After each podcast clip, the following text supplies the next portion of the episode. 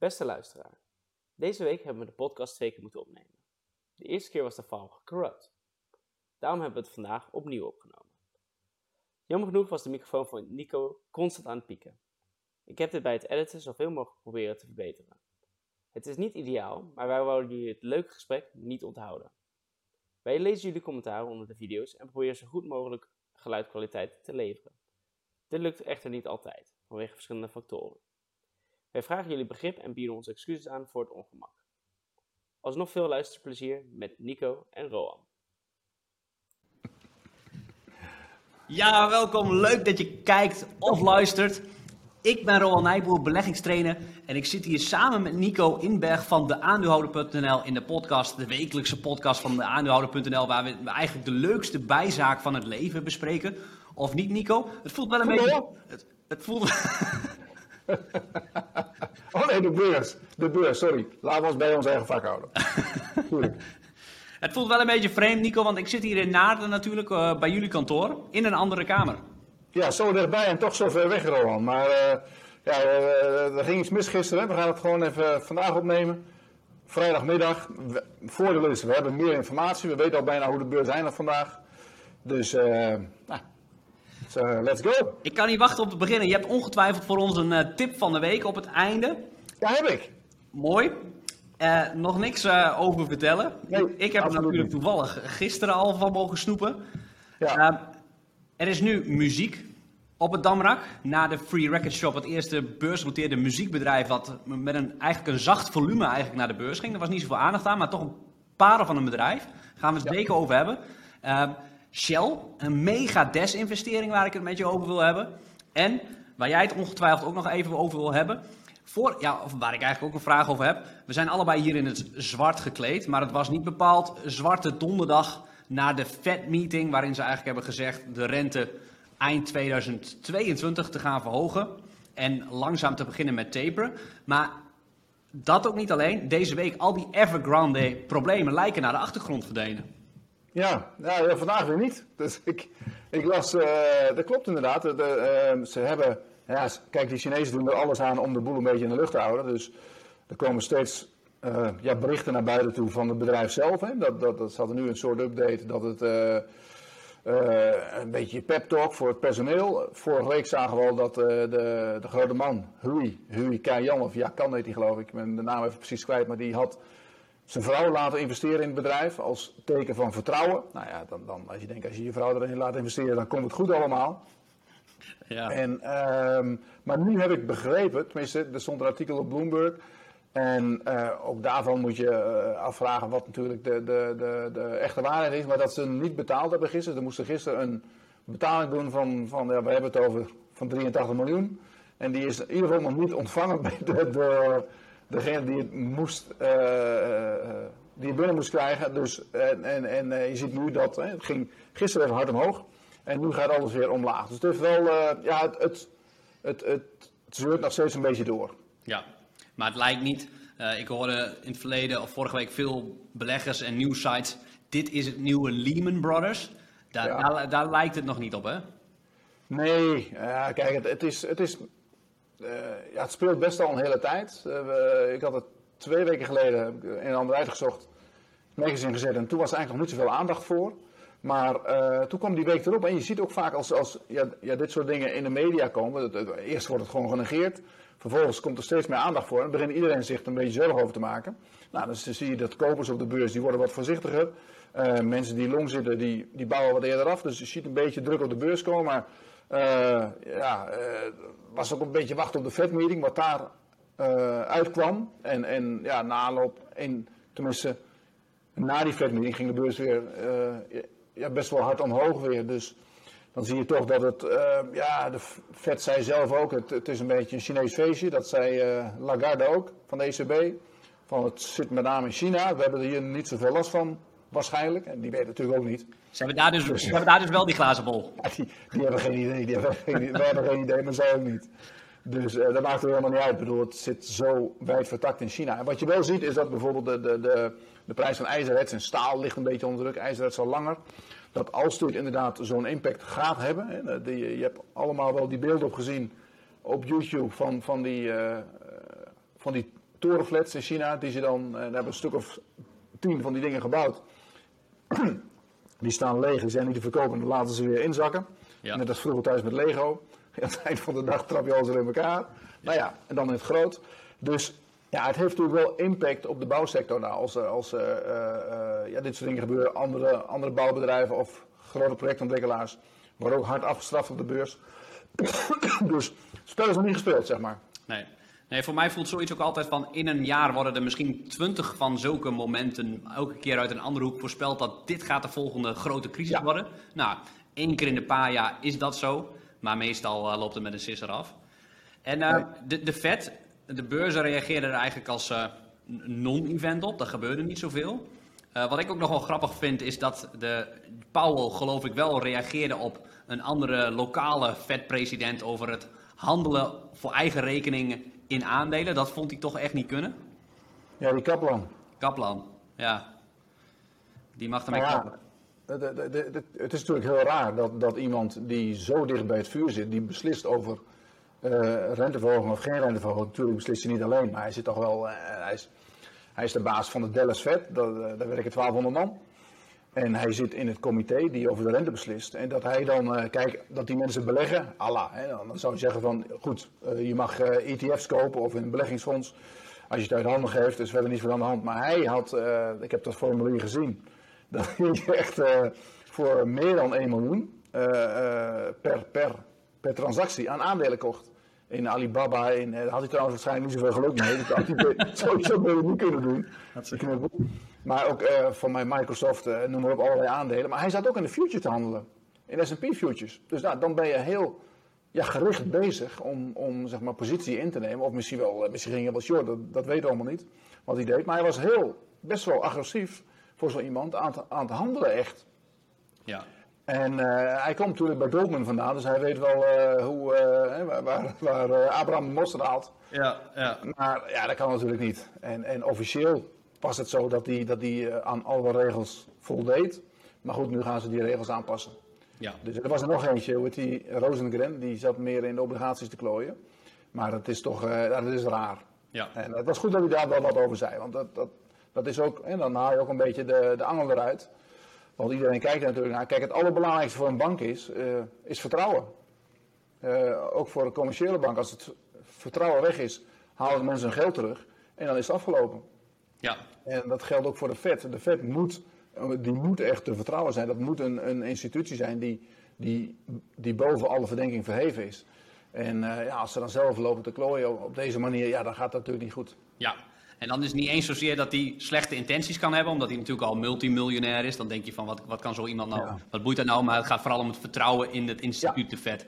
Want dat is, het- dat, is, dat is eigenlijk, ze zijn de baas over het geld, maar geld heeft natuurlijk alleen zijn waarde omdat wij erop vertrouwen dat het zijn waarde behoudt. En de centrale bank is daar natuurlijk ja, het boegbeeld van. Precies. Ja, oké.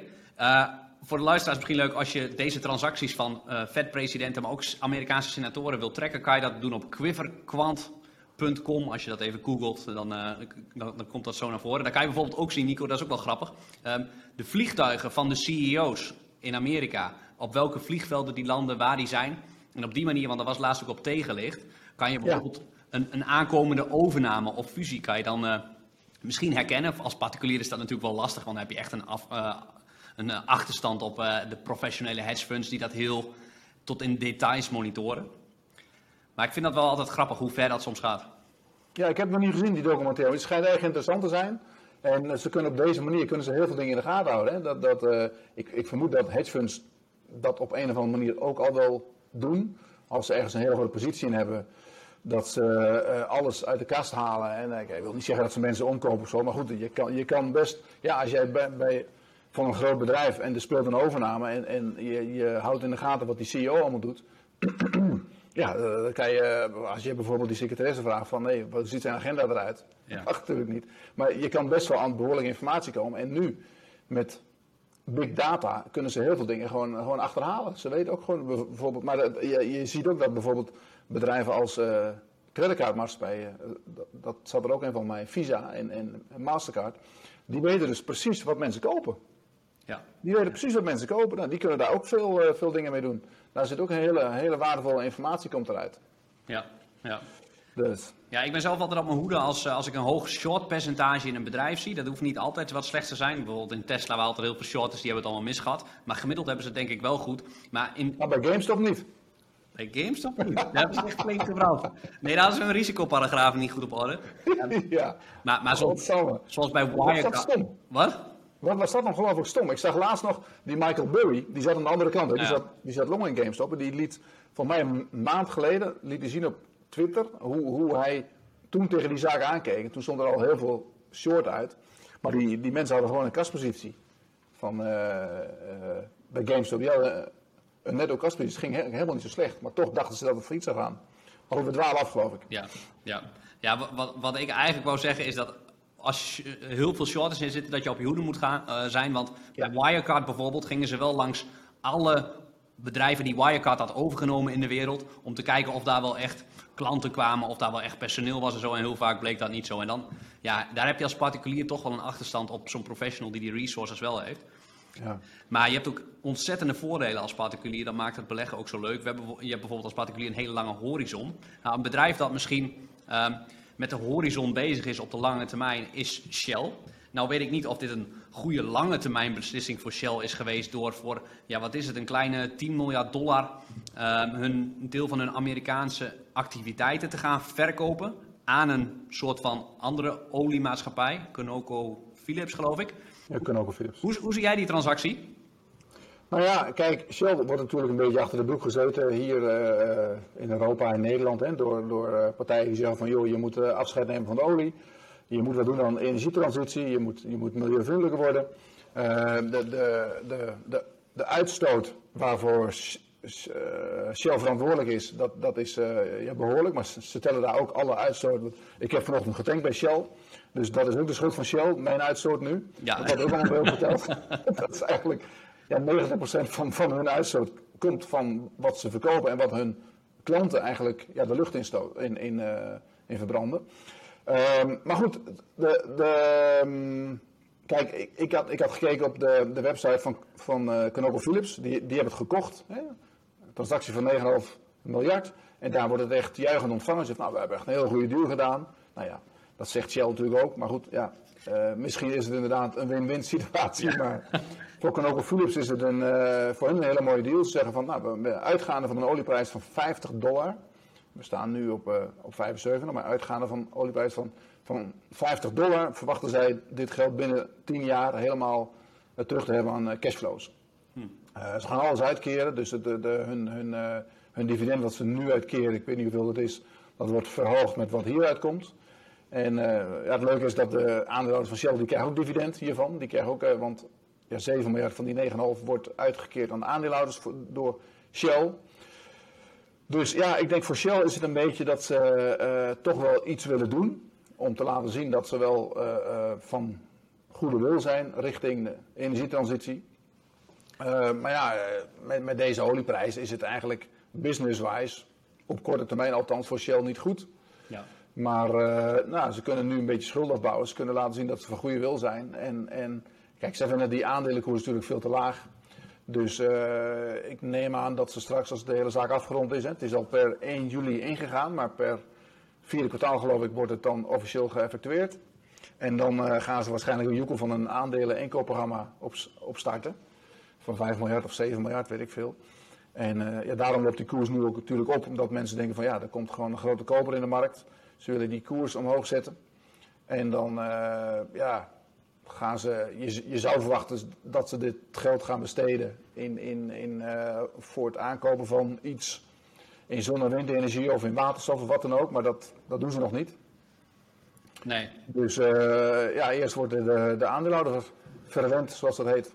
Ja, maar de, de kritiek is toch van, alle, van de politiek en van de, van, van de maatschappij op Shell dat ze toch alleen maar juist die aandeelhouder verwennen. En eh, ze zouden juist meer het milieu moeten verwennen. Maar dat doen ze dus nu niet echt, want ze gaan dus dat vooral aan de aandeelhouder teruggeven.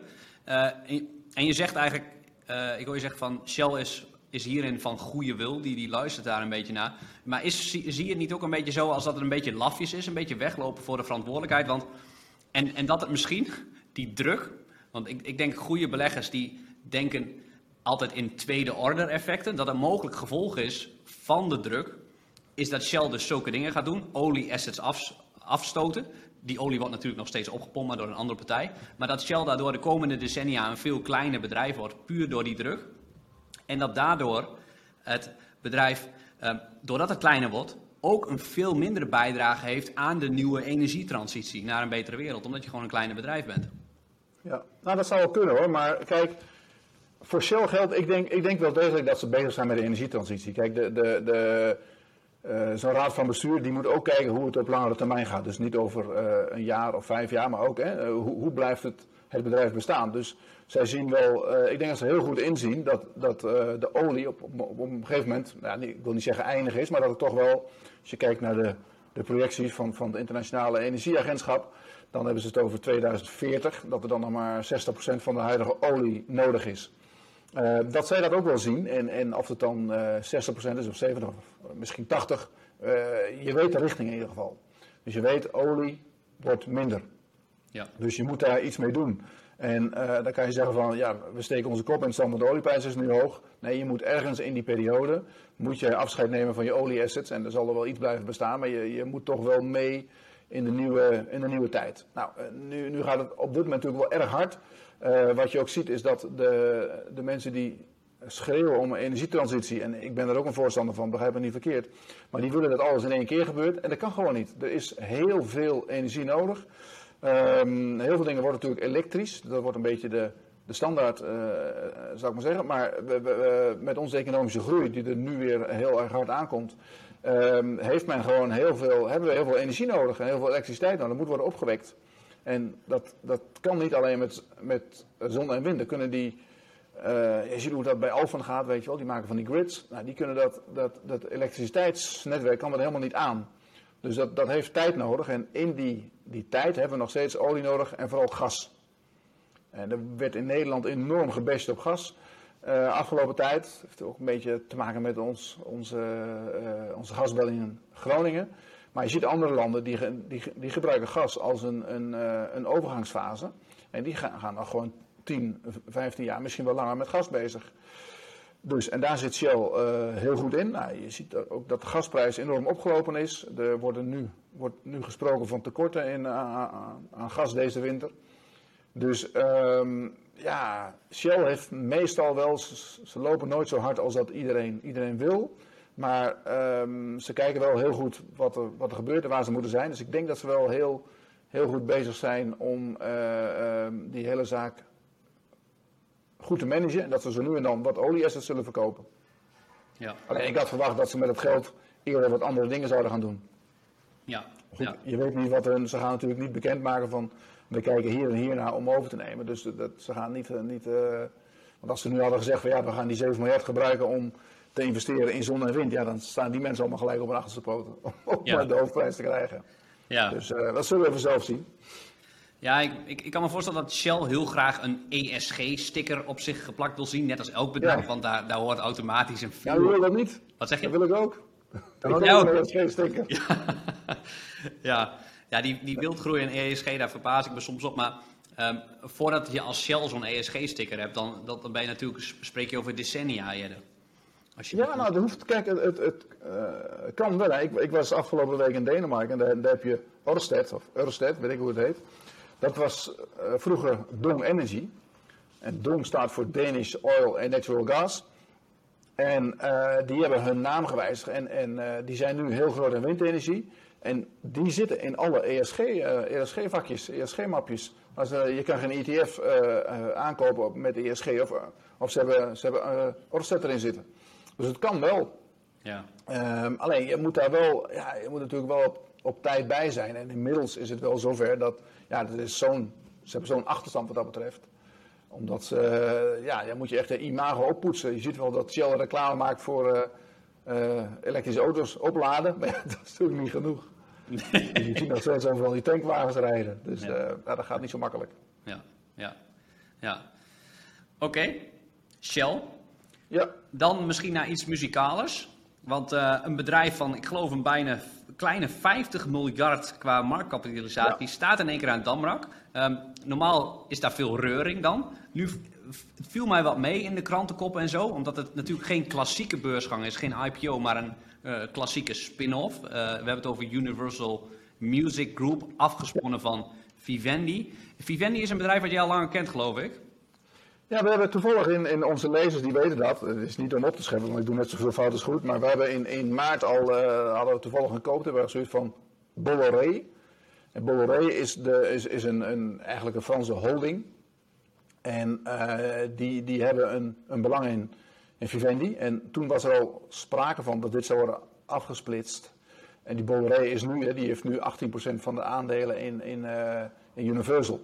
Dat, dat, dat hadden ze dus eerst zat dat verworven in, of, uh, uh, ja, verpakt zeg maar in Vivendi. Maar nu is dat een aparte beursnotering. En dus voor hun ja, komt in één keer die waarde naar boven drijven. Omdat ze, ze kunnen verkopen nu. Je kan het in één, in één keer kwijt. En uh, dat aandeel is dus ook van, van, het stond toen iets van 4 en nu staat er 5,5 geloof ik gegaan. Helaas was ik er zelf weer te vroeg uit. Maar goed, dat is wel een. een ik, vind, ik heb ze zelf al gekocht nu, dat, dat, dat Universal. We hadden het er gisteren even over. Jij was er niet zo voorstander van, begreep ik. Maar het is wel, uh, ik denk wel dat er wat muziek in zit. Ja. Voor mij zit er heel veel muziek in, Roland. en uh, ja, ze verwachten een organische groei van een procent of 10. Uh, kijk, het, het, is ook wel een. een, een ja, dit soort bedrijven zijn er niet zo heel veel. Met zo'n sterke marktpositie in een bepaalde markt. Dus ja. ik wil niet zeggen dat het ASML is, maar ze zijn in hun markt. Heb je geloof ik. je, hebt, je, hebt, je hebt de Warner, geloof ik. Hè? En je hebt Sony. Ja. En zij zijn de grootste van die drie. En die hebben met z'n drie een beetje de, de, de muziekrechten in hun, in hun handen, zeg maar. Dus uh, nou, dan is het de vraag natuurlijk, hoe gaat zich dat ontwikkelen? Je ziet wel dat, dat uh, ja, sociale platforms, bijvoorbeeld uh, TikTok, die moet allemaal aftikken nu bij af TikTok. Af TikTok. bij bij, bij Universal ja. voor de muziekrechten. Dus ja, daar zit wel groei in. En ja, dat zie ik allemaal wel zitten. Alleen, uh, wat jij gisteren ook al zei, dat, uh, uh, het is wel zo dat er is een tendens dat de middelman overal wordt uitgeschakeld. Ja, ja. Ja, kijk, op de eerste plaats ben ik helemaal fan van spin-offs, want ik... Joel Greenblatt, een professor, die schreef het boek met de foute titel You Can Be a Stock Market Genius. Maar die deed dus onderzoek naar spin-offs. En het blijkt dat spin-offs, dus bedrijven die dan apart worden gezet, wat hierin gebeurd is, um, 18%, een 18% beter rendement halen dan de index in de eerste twee okay. jaar. En ja. dus, dus heel simpel gezegd, als je alleen maar alle spin-offs in de wereld gewoon blind koopt na dat moment, dan ga je waarschijnlijk de index verslaan. Dus dat is al een reden. altijd meedoen. Zeg je? Spin-off altijd meedoen. Ah, ja, er zijn natuurlijk uitzonderingen. Dat staat ook heel mooi in dat boek beschreven. Um, ja, de, de meest aantrekkelijke dingen zijn bijvoorbeeld als een lelijk eentje buitenboord wordt gezet met een hoge schuld. En dan denken, dan wil helemaal niemand daarmee. En bovendien krijg je als, als zo'n bedrijf wordt afgesponnen, dat heel veel institutionele Franse beleggers die eerst in Vivendi beleggen, omdat dat een nationale kampioen is, die krijgen nu een Nederlands bedrijf in één keer. En die denken, ja. dit hoort niet in mijn portefeuille, ik gooi het eruit. En wat je ook nog eens kan krijgen, is dat omdat Universal zo groot is straks, dat het allerlei, door allerlei indexfondsen wordt opgenomen, wat er eerst niet is. Dus je krijgt zo'n uh, nieuwe balans tussen vraag en aanbod, waardoor spin-offs eigenlijk al veel beter presteren. Net als dat het management natuurlijk veel meer gefocust is. Je kunt hun beloningsprogramma's en hun incentives nu echt focussen op de prestaties van het bedrijf. En dan blijken bedrijven in één keer veel beter gerund te kunnen worden. Dus, dus in, die, in die zin moedig ik dat aan. Ik, doe ook, uh, ik heb in het verleden regelmatig aan spin-offs meegedaan. Um, een mooie website voor spin-offs is volgens mij, als je googelt, spinoffs.com of zoiets, mocht je dat... Uh, okay. mocht je dat was er vandaag ook eentje, die ging niet goed. Ik, uh, ja, ik ben op vakantie op de Veluwe, dus ik heb oh. iets passiever op het nieuws. Ja, nee, vandaag was er, was er een spin-off van, van uh, Bertelsman. Is een callcenterbedrijf, Majorel heet dat. Oh ja. En die werd op 33 naar de beurs gebracht. Dat was een private placement. Ze hebben 20% van die aandelen hebben ze, hebben ze onderhands verkocht. En die heeft dus nu een listing in Amsterdam ook. Best een groot bedrijf ook, 3,3 miljard waard. En uh, tenminste, dat was het. Nu is het nog 3 miljard waard. Dat is, dat is 10% minder op de eerste dag. En dat is, uh, maar goed, ik weet niet waarom. Ik ben er niet echt in gedoken. Heb eigenlijk, ik heb helemaal niks met callcenters. Uh, eigenlijk allemaal hekel aan die bedrijven. Die bellen voor lagere energieprijzen. Ga weg. Ja. Maar, uh, maar goed, we zullen daar wel eens naar kijken binnenkort of dat wat is. Ja. Maar in principe, inderdaad, als je bijvoorbeeld kijkt naar. er zijn ook voorbeelden zat, bijvoorbeeld Signify. Um, ja. IG destijds met NN, geloof ik. Hè? Dat was ook een hele mooie. Proces is natuurlijk ook een spin-off. Niet per se succesvol Ja. natuurlijk sinds de beursgang, maar eh, het is een Ja, voorbeeld. dat doe ik momenteel wat minder eh, helaas, maar eh komt wel weer.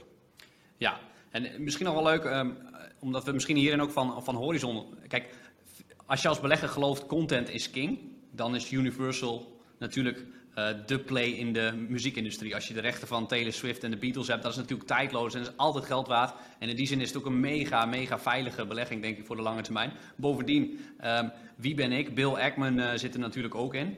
Met een eh, 10% belang, niet, eh, niet de eerste de beste. Tencent zit er geloof ik ook in, met een 20% belang. Ja. Ehm, ja, waar ik een beetje huiverig voor ben, en dat komt dan met name omdat ik het boek over Spotify heb gelezen, over die oprichter. Dat natuurlijk de platenmaatschappij, Spotify moest eerst op de knieën naar de platenmaatschappijen. Alleen, ja, die balans begint nu te, s- te Ja. schuiven. Dat Spotify wordt nu machtig. En bovendien zijn de platenmaatschappijen, daar hadden we het gisteren eigenlijk ook al over. Voor de artiest is het geen aantrekkelijk model, want die krijgen soms maar 20% van de opbrengsten per stream. En dat is geen goede deal. En nu, je had het ook over TikTok net. Eh, er wordt nu heel veel, de nieuwste hits worden inmiddels via TikTok ontdekt. En je ziet steeds meer artiesten. Het is nu nog heel erg aan het beginnen, maar er zijn weer technologiebedrijven die zich daarop richten, wat jij ook noemde, om de middleman in weg te snijden. Want 80% van de kosten legt eigenlijk weg. En ze hebben natuurlijk wel een functie, die platenmaatschappijen, voor nieuwe artiesten, om, eh, voor de marketing. Maar het is wel, het is wel iets wat, wat, wat, wat mij betreft rijp voor disruptie is voor artiesten om rechtstreeks naar Spotify te stappen. Ja. Ah, ja, kijk, ik, ik, ik, denk wel dat, dat Spotify die wordt natuurlijk wel sterker door hun, hun en- enorme eh, marktpositie. Maar aan de andere kant, kijk, die, die eh, ja, Universal en Sony, die hebben die, die catalogus of die, die catalogie met, met muziek.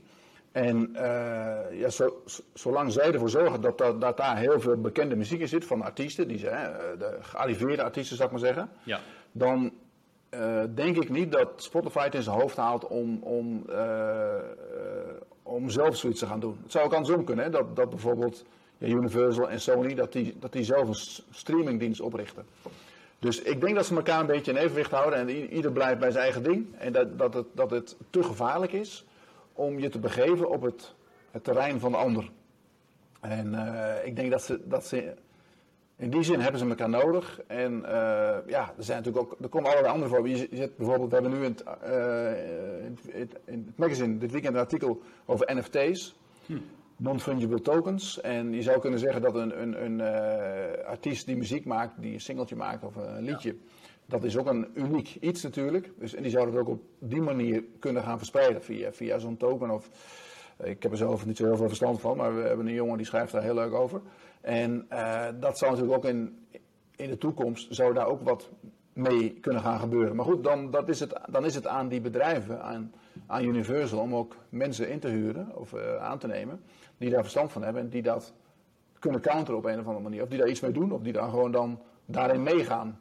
Je moet het niet negeren, je moet het wel zien en dan, eh, ja, dan, dan, dan, ben jij de gearriveerde partij, dus dan moet je op tijd ingrijpen. Ja. Ja. ja, dus ze moeten zich ook een beetje heruitvinden, wat soms voor bestaande spelers eh, wel lastig is. Zeker Ja. als ik de, over de cultuur in de platenmaatschappij eh, lees. Want het is natuurlijk altijd heel makkelijk geld verdienen geweest voor ze. Want je hebt die rechten. En kijk, ik, ik ben het helemaal met je eens. Spotify kan het zich niet veroorloven om de Beatles niet, niet in hun lijn Nee. te hebben. Dus, dus die hebben Universal nodig. Het is alleen wel zo dat ze natuurlijk via hun algoritme... kan Spotify bepalen welke artiest het meest geluisterd wordt. Want die kunnen ze gewoon naar voren schuiven. En, Ja. dan, en dan kunnen ze naar voren schuiven degene waar ze zelf het meeste marge op pakken. Of dat ze met Sony Music een betere deal maken. En eh, wie daar zit, Ariana Grande naar voren schuiven. Ja. Omdat ze Ja, daar minder per stream betalen. Dus. Maar Dat kunnen, ze, dat, dat kunnen ze doen, maar als ik de Beatles wil luisteren en ze schuiven Jantje Smit naar voren, ja, dan zet ik hem uit. Dus ik moet wel mijn eigen muziek luisteren. ik geloof dat ik de microfoon hier ook nog maar even eh, nog niet bijpak. Nee.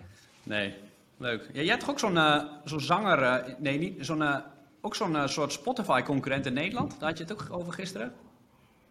In Nederland? Die, die van Marco Borsato. Oh nee, nee, ja, nee dat, is een, dat is, geen, dat is een fonds, een beleggingsfonds. Oké. Pythagoras heet dat.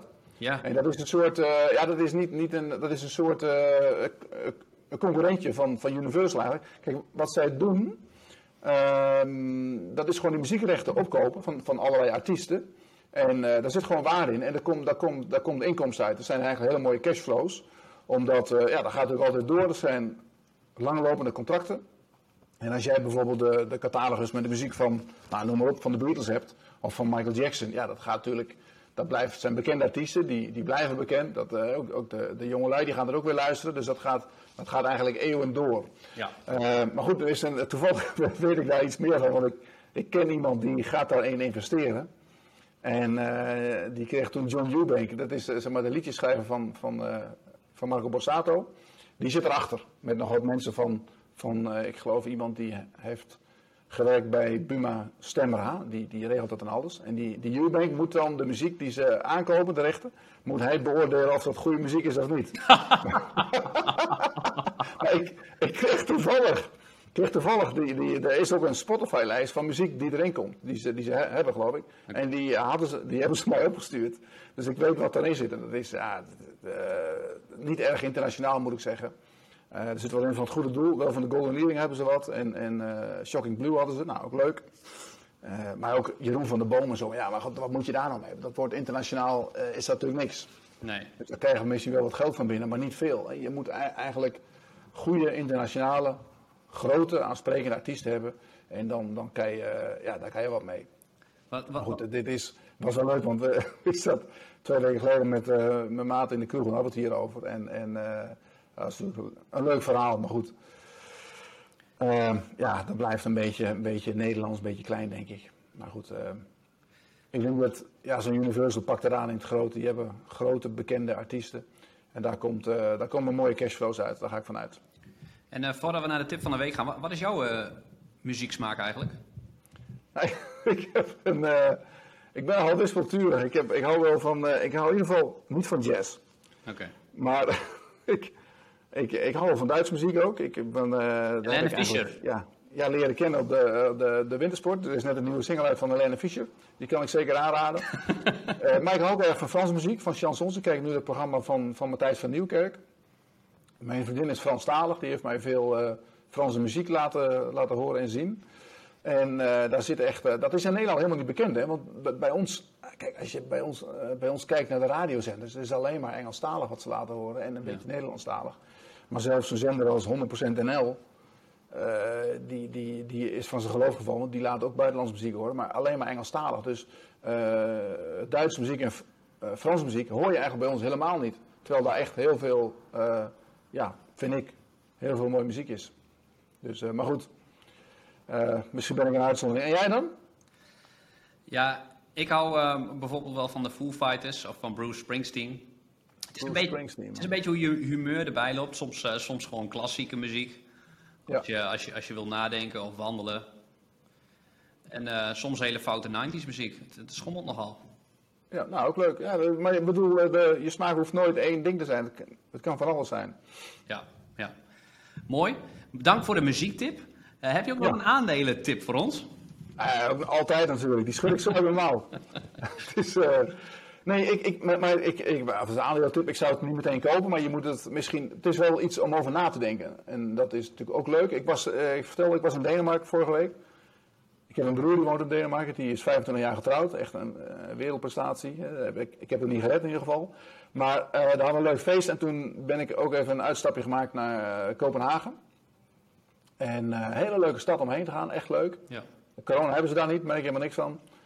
En eh, toen hadden we hadden niet veel tijd, dus we hebben even een boottochtje gemaakt. Toen, toen voer ik, of vaarde, zeg je dat, door de haven daar. Toen zag je daar het hoofdkantoor van Maersk. Maersk, zeggen de Denen geloof ik. En eh, ja, dat, dat is een hartstikke leuk bedrijf. Ik ben daar ingedoken, we hebben daar in, dit weekend in het magazine een heel uitgebreid artikel over. En eh, die gasten verdienen zich helemaal scheel op het moment. Dat is echt niet normaal. Die zitten natuurlijk in, de, in het containervervoer. Vervoer over zee, ook over land doen zo, maar met name over zee. Joekels van, van eh, schepen hebben ze. Eh, schip, schepen van 400 meter lang. Er kunnen 18.000 van die kistjes op, van die, die containers.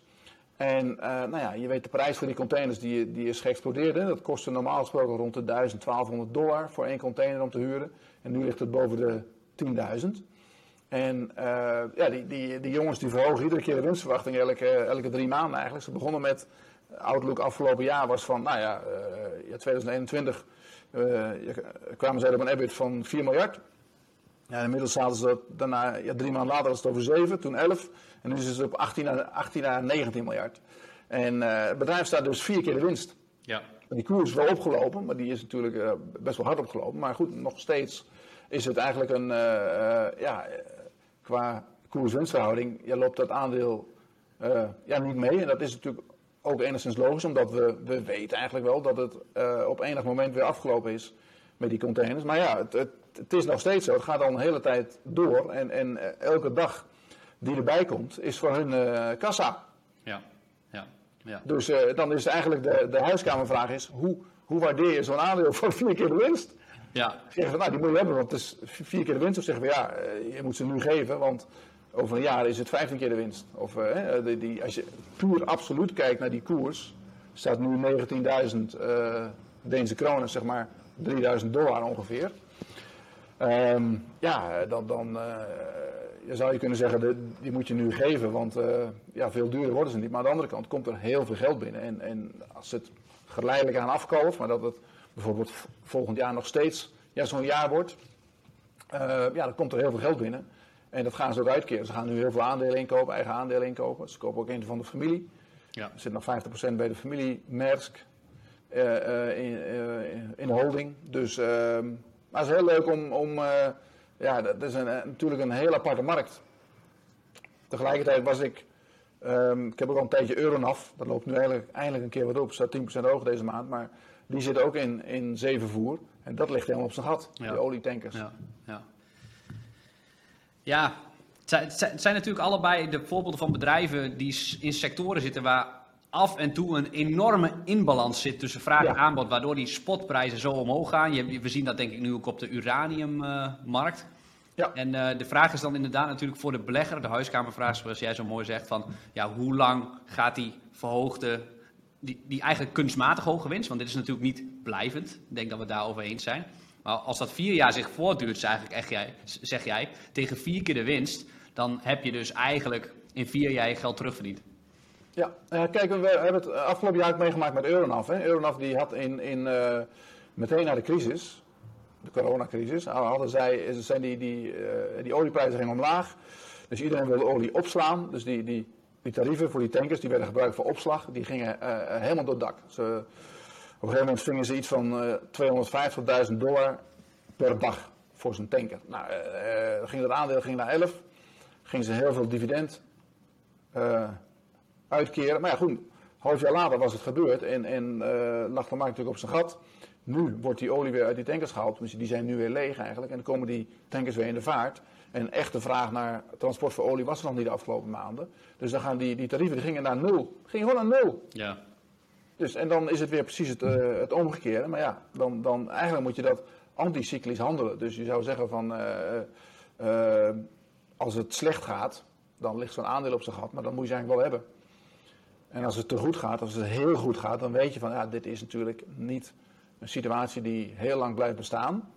Maar er komt wel verschrikkelijk veel geld binnen. En de vraag is, wat gaan ze daarmee doen? Bij Euronav was het zo, die ging het uitkeren aan dividend. Dus dan kreeg heel veel dividend binnen. Ja, als zo'n bedrijf ehm, eh, de aandelen voor gaat inkopen, op een weliswaar hoog niveau, maar goed, er komt ook heel veel geld binnen. Ja, dan wordt die KW natuurlijk anders het jaar erop. Ja. Want dan ben je met, met veel minder aandeelhouders. Ja. ja, ik snap het. En mijn gevoel zegt dan wel een beetje, kijk, ik, ik beleg niet echt in cyclische bedrijven, denk ik. Ja, wel eentje, maar het is, eh, je wil ze eigenlijk op de bodem kopen van de cyclus. Als de Ja. ellende het grootst is. Nou, dat, is dat is duidelijk, misschien bij Euronav eerder nu dan bij Maersk.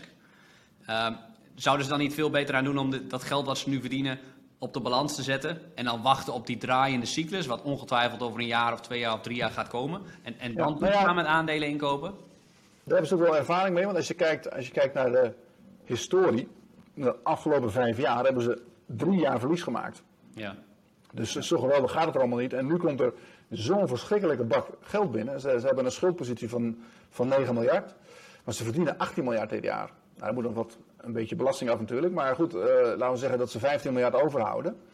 Ehm, ja, dan kunnen ze in één keer de balans oppoetsen. Maar dat doen ze natuurlijk ook niet. Want eh, de rente is laag. Dus eh, heel efficiënt je kapitaal inzetten. Dan ga je niet, niet je, je schulden aflossen. Maar de vraag is wel, wat kunnen ze met het geld doen? Je, je, kan, je kan gewoon als bedrijf opeens zeggen van, we gaan totaal iets anders doen. Of we gaan iets erbij doen. Of we gaan ons daar inkopen, in die markt. Of we gaan, eh, Het is een bedrijf met een historie, bestaat al 100 jaar. Ze hebben ook in olie gezeten, ze hebben in, in, in, in uh, olieonderzoeksbedrijven gezeten, boorbedrijven hebben ze gezeten.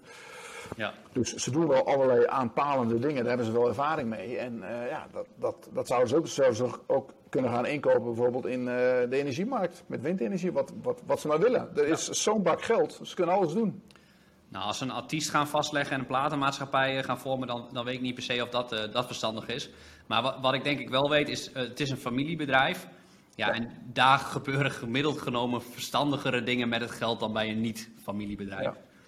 Dus uh, daar moet je dan op vertrouwen. Ik heb gekeken of ze nog vrijgezelle dochters hebben, maar die zijn er niet meer. jou... Niet voor mij, hè? Voor iemand anders. Het schoot me net ook te binnen. Jij hebt natuurlijk Inberg. Is, is dat niet een beetje Scandinavische roots? Omdat je broer... Ja, we, we, we, hebben familie in Finland. Tenminste, niet familie, maar mensen met dezelfde naam. Ik heb ook wel eens een Noor ontmoet op internet met mijn naam en uh, Rus. Dus, uh, maar wij, wij, wij komen... Op een dating site? Oorspronkelijk, nee, niet op een datingsite. Nee, nee, oorspronkelijk komen we uit uh, de, in de buurt van Staphorst. Daar heb je een, een, is een gebiedje, dat heet Inberg. In de buurt van Eijhorst. En daar, daar is, uh, ik denk dat, dat het daar een beetje vandaan komt. En voor de rest zitten ook nog wat Duitsers in de familie. Oké, okay. oké. Okay. Maar goed, in, in, uh, in, in Nederland ken ik verder niet um, mensen met mijn achternaam die, die, die, familie, die, die geen familie zijn. Oké, nou dit is een oproepje aan iedereen die dezelfde achternaam heeft, maar... Uh... Maar nijboertjes zijn genoeg. Ja, ja, ja. Ja, ja toch uh, de Henkie Nijboer van de Partij van de Arbeid. Oh ja, ja. Die zit in de ja, Kamer. Ja, ja. Zeker. Ja. Dat is ook een Groningen, toch? Ja, volgens mij een nuchtere kerel. Gewoon, uh, ik, ik hou er wel van. Ja. ja, niks mis mee. Doet goed zijn best. Ja, ja. hey, wat staat er in het magazine, Nico? Oh, we, Ron, we hebben zoveel, jongen. Dit is niet normaal. Zoals even kijken, ik zit hier achter mijn computer, ik kan het zo zien. Uh, tuurlijk, Maersk, Maersk, Maersk. Maersk. Uh, we hebben een heel leuk artikel over Dutch Boys. Nee, Dutch Bros. Dutch Bros, er is, er is, een, er is vorige week een bedrijf naar de beurs gegaan op Wall Street. En uh, op 23 dollar, die is al verdubbeld in waarde. Dus het staat nu al boven de, boven de 50 zelfs. Dat zijn twee uh, van oorsprong Nederlandse jongens. Ze zijn zelf in Amerika geboren, maar hun opa is naar Amerika verhuisd. is daar een, een boerderij begonnen. Ze hadden ergens in Californië, toen kregen ze gedoe met de, de Milieudienst. Hebben ze de, de, boerderij omgezet in een, in in in in een, in een uh, golfclinic-achtig uh, iets. Resort. Maar die jongens die zijn een koffietentje begonnen. Gewoon met een karretje, met koffie. En die gingen daar ergens staan. Het staat de eerste dag hadden ze omzet van 65 dollar. 1992. En die hebben dat uitgebouwd tot een hele grote keten met nu met 471 locaties. En je kan dan met je, je auto langsrijden, zeg maar, en dan kan je koffie bestellen. Ja. Dat noemen ze een drive-thru, heet dat. En uh, hun, hun logootje is ook een molen. En uh, loopt hartstikke goed. Een van de jongens is al uh, ja, 15 jaar geleden overleden aan ALS. Dus ze geven ook elk jaar geld aan die stichting. En nou, dat, is een, dat, hebben we uitgezocht hoe dat precies in elkaar zit. En, en die jongens heeft ook, een van die jongens heeft meegedaan aan Undercover Bos. Oh ja. Programma? ja, ja, leuk, leuk. Ja, dan gaat zo'n CEO, die gaat gewoon uh, ergens in een bedrijf, doet die, wordt hij aangenomen, zogenaamd, en dan gaat hij eens kijken hoe het allemaal loopt. En is, die aflevering hebben we ook in het magazine staan, kunnen mensen zien. Hartstikke leuk verhaal. Maar goed, dat is dat. Uranium hebben we het over. ETF van de week gaat over uranium. We hebben een Belgische analist, Stefan Willems, aardige kerel, die heeft daar een artikel over geschreven op zijn, zijn Belgische website, Spaarvarkens. Die hebben we uh, overgenomen. Dan um, China. Jordi heeft naar uh, ja, China gekeken, een heel verhaal over wat dan precies allemaal aan de hand is. De claimmissie van Lufthansa doe je waarschijnlijk niet aan mee, want je hebt waarschijnlijk niks met vliegtuigmaatschappijen. Lufthansa ligt ook op zijn gat natuurlijk, en die willen schulden afbouwen. Shell, Universal, Essilor, Luxottica en uh, nou ja, nog veel meer. We kijken vooruit naar ASML, ASMI komen volgende week met uh, investeerdersdagen. Het is heel erg leuk om te kijken hoe die uh, tegen de markt aankijken. En natuurlijk de beurspuzzel met alle IPO's van de afgelopen vijf jaar in Nederland. Weet jij er vijf? Ik denk het wel, ja. Goed zo. Nou, dan uh, kan je inzenden en misschien kan je dan een tientje winnen. Oh, kijk eens aan. Kijk eens aan. ja, ja.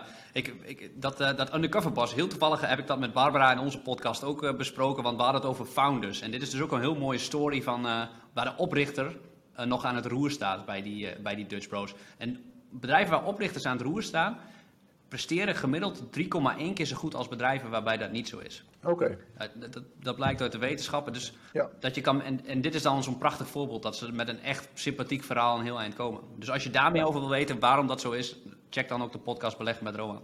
Oké. En dan, dan eh, nog één ding, eh, Rowan. Nou, Wat ga je maandagavond doen? Oh ja, de masterclass, eh, masterclass snelle groeiers analyseren komt al heel dichtbij. Dus mocht je dit later horen, hij, hij, wordt, hij wordt ook opgenomen. Maar maandagavond Oké. om 8 uur eh, gaan we snelle groeiers analyseren. En wat ik vooral ga doen is, want de meeste snelle groeiers eindigen op de vuilnisbelt. Dat, dat is een Ja. mooi verhaal, maar dat leidt uiteindelijk tot niets. En hoe kan je nou eh, een, een verschil daarin discrimineren? Dat je dus wel misschien een volgende Amazon te pakken hebt. En daarin, de kunst is natuurlijk ook, maar dat moeten mensen zelf doen, om daarin te blijven zitten. En wat, eigenlijk, wat ik ook heel leuk vind is als je een ticket koopt, een ticket kost 47 euro, dat je ook toegang krijgt tot het multibagger event. Een multibagger is een aandeel, voor degenen die het niet weten, die meerdere keren over de kop kan gaan. Dat zijn echt groeibedrijven. En dan gaan we eigenlijk met z'n allen, iedereen één bedrijf pitchen, een groeibedrijf. En Oké. dat, dat gaan we je eigen bedrijf pitchen. En dan ga je in een groepje en dan wordt daar een winnaar uitgekozen. Dan ga je door naar de volgende, de winnaar gaat door naar de volgende ronde. En uiteindelijk heb je dan een hele mooie lijst met allemaal... Kan ik daar aan meedoen? Ik denk dat jij wel wat mooie snelle groeiers weet. Ik heb wel een, een potentiële tentbanger. Ja? ja. Zeker. Moet natuurlijk benadrukken dat bij die snelle groeibedrijven zijn de risico's ook hoog. En eh, ja, dat, we, dat we niet daar ook geen advies geven. Ik, heb, eh, mijn, ik wil hem eh, ja, best delen. Mijn tentbekkertje is een. een je hebt af en toe van die aandelen. Dus je denkt van. Waarschijnlijk wordt het niks, maar je weet nooit. Ja. En eh zo zit ik in Steinhof. Oh, Steinhof is, is failliet gegaan, maar die zijn nog niet helemaal failliet. En er wordt nu. Schulden worden afgewerkt, ho- hoop ik. Hè. Dus ze, gaan, ze proberen een akkoord te sluiten met iedereen die, die geld van ze wil. En heel toevallig hebben zij. Ze hebben een soort. Een, eh, ja, een belang in het Amerikaanse BTB, in Mattress Firm. ja. Die gaan straks naar de beurs, daar hebben ze 50%, daar zit waarde in. Die hebben natuurlijk heel goed gedaan de laatste tijd. En eh, ze hebben ook nog een, een, een, soort action hebben ze in Engeland. Die hebben ze net naar de beurs gebracht in eh, Polen. Ja, het wordt echt een schimmig verhaal. ja. En, maar dat gaat ook wel goed. En dat stond echt, dat, dat aandeeltje was natuurlijk op sterven na dood. Er stond een duppie. Ik denk, ja, wat kan het kosten? En nu zijn ze toch wel een stukje verder. Ze hebben een aantal van die dingen al afgehandeld. En eh, het is, je gaat van de ene, ene rechtszaak naar de ander. Maar het staat nu 18 cent of zo. Dus eh, vooral niet kopen, levensgevaarlijk. Ja, ja wij, wij gaan dus inderdaad niet op zoek naar dit soort jackpotbedrijven. Van, Want het kan ook heel goed misgaan in zo'n geval een bedrijf kan failliet gaan. We proberen vooral gezonde, snelle groeiers die de wereld over 10, 20 jaar gaan domineren vooral. Ehm, nou leuk, maandagavond 8 uur. ja, en Sharp. Goed ja, zo. je kan je inschrijven rowanijboel.nl slash snelle Er is geen voetbal, dus eh, iedereen kan gewoon kijken. Wat zei je? Er is geen voetbal, dus iedereen kan gewoon kijken. Oké, dat is mooi. En eh, Nico, heel erg bedankt. Ik zie je zo nog over 10 seconden Ja. even. En We eh, gaan een biertje drinken zo. heb je ze koud gezet? Nou, dat niet, maar het is hier zo koud op de kamer dat het is geen enkel probleem. Is goed. Is goed. En luisteraar, bedankt voor het kijken of luisteren en graag tot de volgende week. Tot ziens, goed weekend.